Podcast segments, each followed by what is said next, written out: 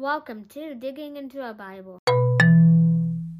Hey, hey, welcome to Digging into the Bible. My name is Jim Barnard. This is a production of Tiller Coaching. All right, it's day 32, and yesterday I had just a little bit of a mistake. I um supposed to read through the end of chapter 10, and I, I don't know why I didn't. I, I just stopped short. I guess I'm a knucklehead.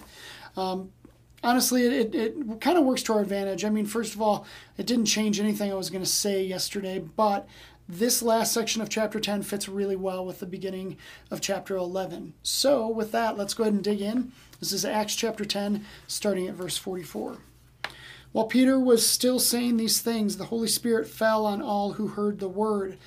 And the believers from among the circumcised who had come with Peter were amazed, because the gift of the Holy Spirit was poured out even on the Gentiles, for they were hearing them speaking in tongues and extolling God. Then Peter declared, Can anyone withhold water for baptizing these people who have received the Holy Spirit just as we have?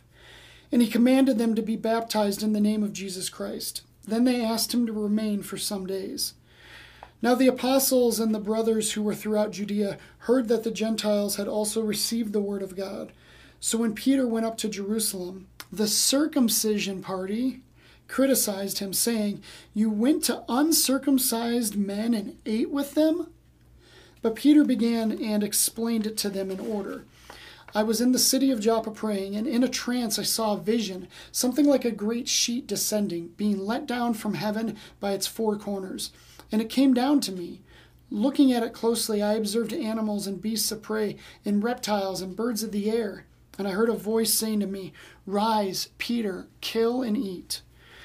But I said, By no means, Lord, for nothing common or unclean has ever entered my mouth. But the voice answered a second time from heaven, What God has made clean, do not call common. This happened three times, and all was drawn up again into heaven. And behold, at that very moment, three men arrived at the house in which we were, sent to me from Caesarea. And the Spirit told me to go with them, making no distinction. These six brothers also accompanied me, and we entered the man's house.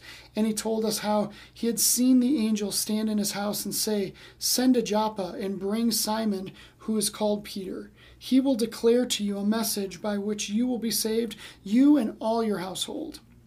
As I began to speak, the Holy Spirit fell on them just as on us at the beginning.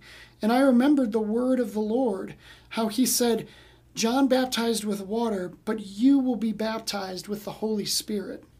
If if then God gave the same gift to them as he gave to us when we believed in the Lord Jesus Christ, who was I that I could stand in God's way?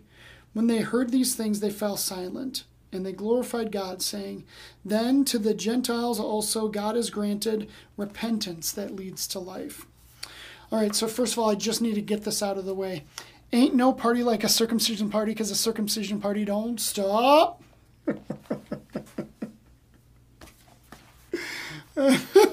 it's all I've been able to think of since I read this. All right, um, yeah, they don't stop. They um, they won't stop holding on to the tradition. Like circumcision's everything.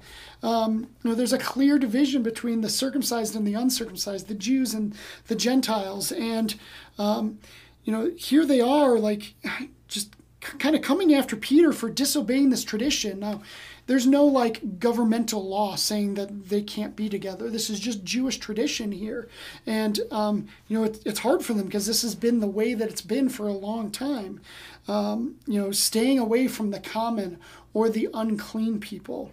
Now I know there's a lot of repetition in, in um, like today and the last few days of this same story being told over and over again. I saw the sheet and you know, rise, Peter, kill and eat, and then you know like a retelling from Cornelius's side, and you know it's kind of three times we're hearing the same thing. Like, what's up with that? Like that just seems like kind of odd and like and honestly, what, what's astonishing to me is like um, paper or papyrus back in in uh, these days was hard to come by. It was expensive, it was rare, and yet they're they're giving such real estate to the same recycled story over and over again. And, and that's because it's vital, like it's absolutely vital. It illustrates that the Holy Spirit is the same and works in the same uh, way for the Jew and the Gentile. Like it, there, there has to be corroboration between these stories. It's, you know, these men were with us and they they observed that you know at the same moment that I'm getting this vision, these these men are coming, and before that, you know, those men were with this other guy and heard this. It was just like corroboration, and it's like it's almost like your alibi of sorts. I mean, there's no crime here. This is this is like all the Holy Spirit like showing up and doing great work. Um, you know, verse 15 says it all. As I began to speak, the Holy Spirit fell on them just as on us in the beginning. And you know the, the, the Jewish people, you know, back then they were holding on to um, what God had given them, this free gift that was for them. And I'm sure that's hard to like let go. Like, uh, I don't want to share my toys with anyone else, and now, like, they get to they get to play in my sandbox? Like what's up with this? Like i understand the challenge of this. Um, it calls back to this last section of um, you know chapter 10 verses 44 through 48 you, like there's so much detail there about how the um, the uncircumcised were like filled with the holy spirit in the same way that you know the the circumcised were on the day of um, of perplexion, right? The Belazao, the the Pentecost, like it's it's the Gentile version of, of Pentecost, I guess. So, um, anyways, this is exactly what happened. John's uh, John baptized with water, but you will be baptized with the Holy Spirit, and you know both groups of people have done just that, and it's amazing. Who should stand in God's way in this? They fell silent, they considered it, and then they agreed that God had changed everything because He had. All right, I went a little long again today. I can't brag about how short I was at the beginning of this season, but um, thanks for watching. Thanks for listening. I'll see you tomorrow as we continue on with Acts chapter 11. I'll see you there.